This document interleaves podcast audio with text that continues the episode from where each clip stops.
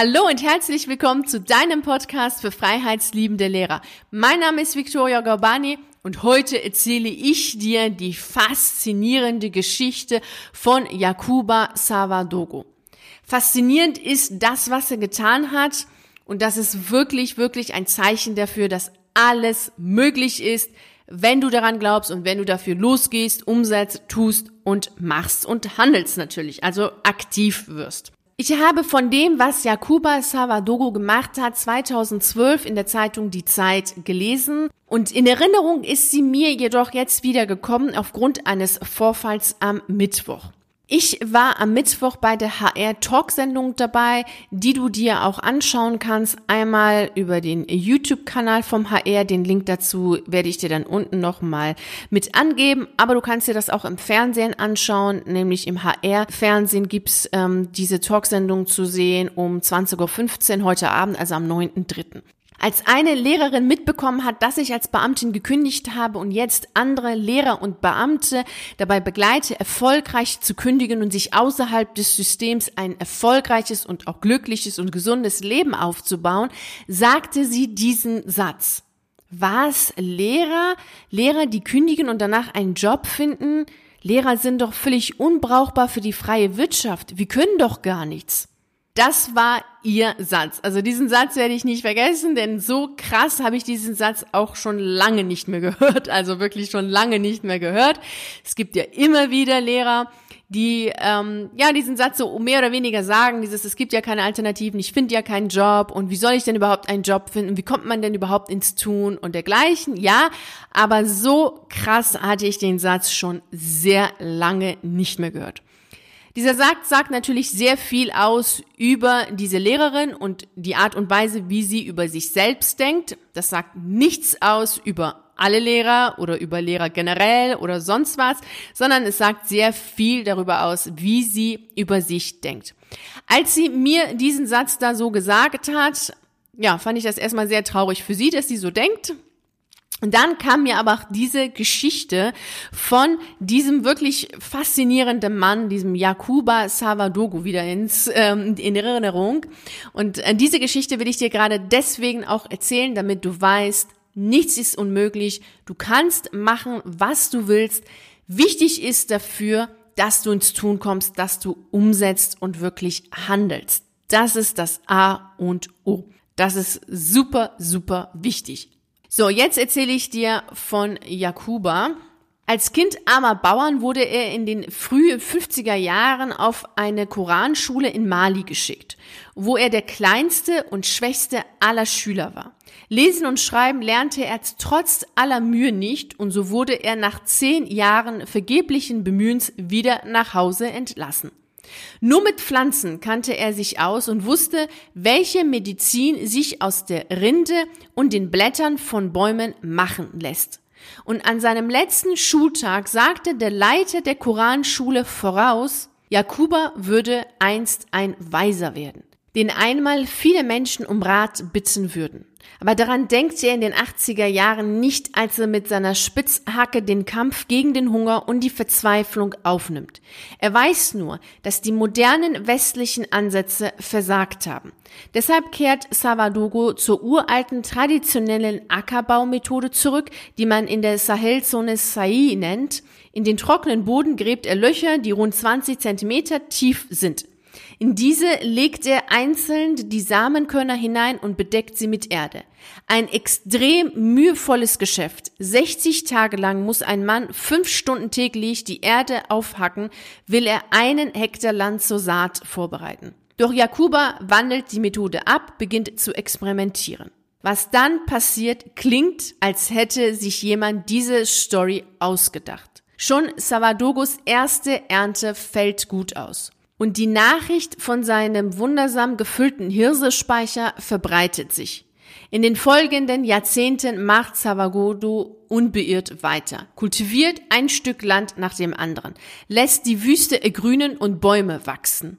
So krass. Also ein Mann, es ist tatsächlich so, dass hier ein Mann, Jakuba Savadogo, einen Wald ganz alleine in der Wüste pflanzt.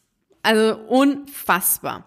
Und jetzt ist es auch so, also weil diese wiederum, also diese ganzen Bäume und ähm, die ganzen die grüne Landschaft natürlich auch wieder Feuchtigkeit speichern, hebt sich der Grundwasserspiegel äh, und immer mehr Menschen kehren in das Dorf zurück.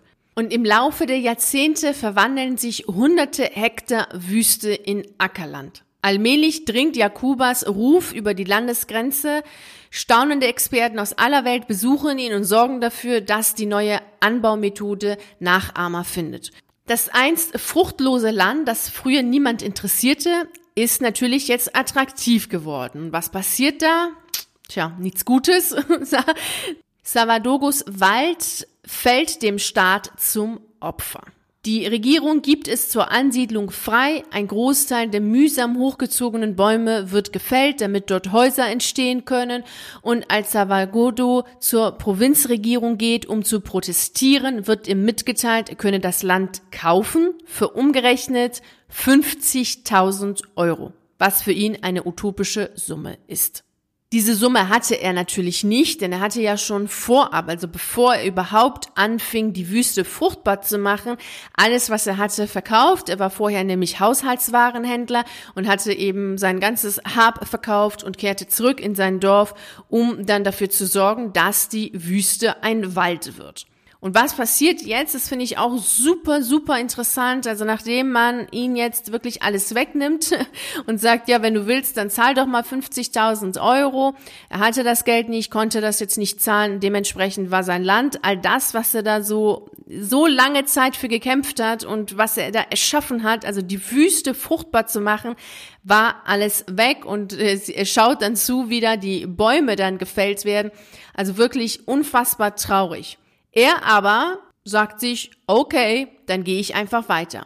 Also er verzweifelt nicht, überhaupt nicht, bleibt einfach auch weiterhin leidenschaftlich, er hat weiterhin die Ausdauer und sagt einfach nichts anderes, als dass er weitergeht und woanders wieder eine Wüste wieder fruchtbar machen wird. Das finde ich so unglaublich faszinierend und so, so unglaublich stark dass er da nicht in eine Depression verfällt, nicht in Verzweiflungstaten und sonst was beginnt mit Zorn und Wut jetzt gegen diese ganze Bürokratie und gegen diese ganzen Menschen da zu kämpfen, die da in den Ämtern sitzen. Nein, nichts dergleichen tut er. Er tut nichts von all dem. Nichts. Also keine Depression, keine Verzweiflung, keine Wut, kein Zorn, nichts, gar nichts. Er klagt noch nicht mal, gar nichts, er rechnet auch nicht mit denen ab. Das, was er tut, ist wahrhaftig viel, viel cooler. Er geht weiter. Er fängt wieder von vorne an, wandert mit seiner Hacke ein Stück weiter, dorthin, wo niemand war und wo niemand sein wollte, hackte neue Löcher, kleine für die Hirse, große für die Bäume, ganz große für die 100 Affenbrotbäume. Und zu seinen Söhnen sagt er, wenn sie kommen und meinen Wald fällen, setzen wir einen neuen Wald so krass. Also diese Geschichte, und die, es ist wirklich auch eine Geschichte, die passiert ist. Es ist jetzt nicht irgend so Romanstory oder sonst was. Es ist wirklich eine Geschichte, die passiert ist. Den Link zu dem Zeitungsartikel und auch den Link zu seinem Buch oder sein Buch, also über ihn, den äh, gibt's dann auch hier nochmal in der Beschreibung zu dieser Podcast-Folge. Kannst du dir alles nochmal durchlesen. Diese Geschichte hat damals für mich, als ich sie gelesen habe, 2012, deutlich gemacht, dass alles möglich ist. Und als ich diese Lehrerin am Mittwoch gehört habe, wie sie da erzählt, ja, ähm, wieso, wie, wie, was, Lehrer können überhaupt irgendeinen anderen Job machen, Lehrer können doch nichts, sind doch für die Wirtschaft völlig unbrauchbar. Also mir ist es nochmal so deutlich geworden, dass es sowas von wichtig ist, dass du all die Grenzen in deinem Kopf sprengst diese Grenzen von, das geht nicht, das kann ich nicht, das kann man nicht machen, das darf man nicht machen, das hat noch nie jemand gemacht. Also ich brauche jetzt erstmal jemanden, der das gemacht hat. Erst wenn ich das sehe, dann kann ich es machen. Sprenge bitte all diese Grenzen in deinem Kopf. Denn diese Grenzen, diese Hindernisse, diese Mauern sind nur in deinem Kopf. Die sind nirgendwo anders. Kein Mensch setzt dir irgendeine Grenze. Kein Mensch hat irgendeine Mauer aufgebaut. Nichts, gar nichts. Du bist die Person, die Grenzen hat und diese Grenzen sind in deinem Kopf. Und die machst du deutlich mit solchen Sätzen, wie die von dieser Lehrerin oder mit diesen Standardsätzen von, ja, geht nicht, kann man nicht machen, hat noch nie jemand gebraucht. Ich brauche erstmal ein Beispiel. Das höre ich ja auch immer wieder, immer, dass immer wieder Leute Beispiele brauchen von anderen, die das gemacht haben. Wenn jeder ein Beispiel bräuchte, dann gäbe es nichts Neues. Dann gäbe es keine Waschmaschine, dann gäbe es keine Autos, dann gäbe es keine Handys, kein Smartphones, nichts Neues. Weil jeder ja erstmal darauf warten würde, bis irgendjemand anders das dann gemacht hat. Und das nennt man dann ja auch nicht mehr neu, sondern nachahmen, kopieren. Und eine Kopie ist wirklich, wirklich nichts Gigantisches.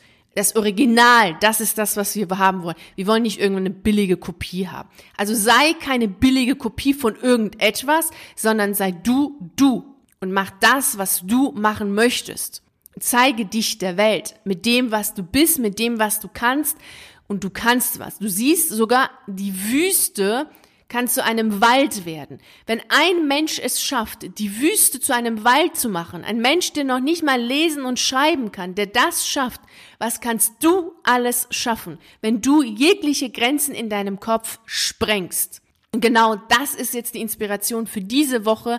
Sprenge jegliche Grenzen in deinem Kopf und mache das, was du machen willst und mache es auch.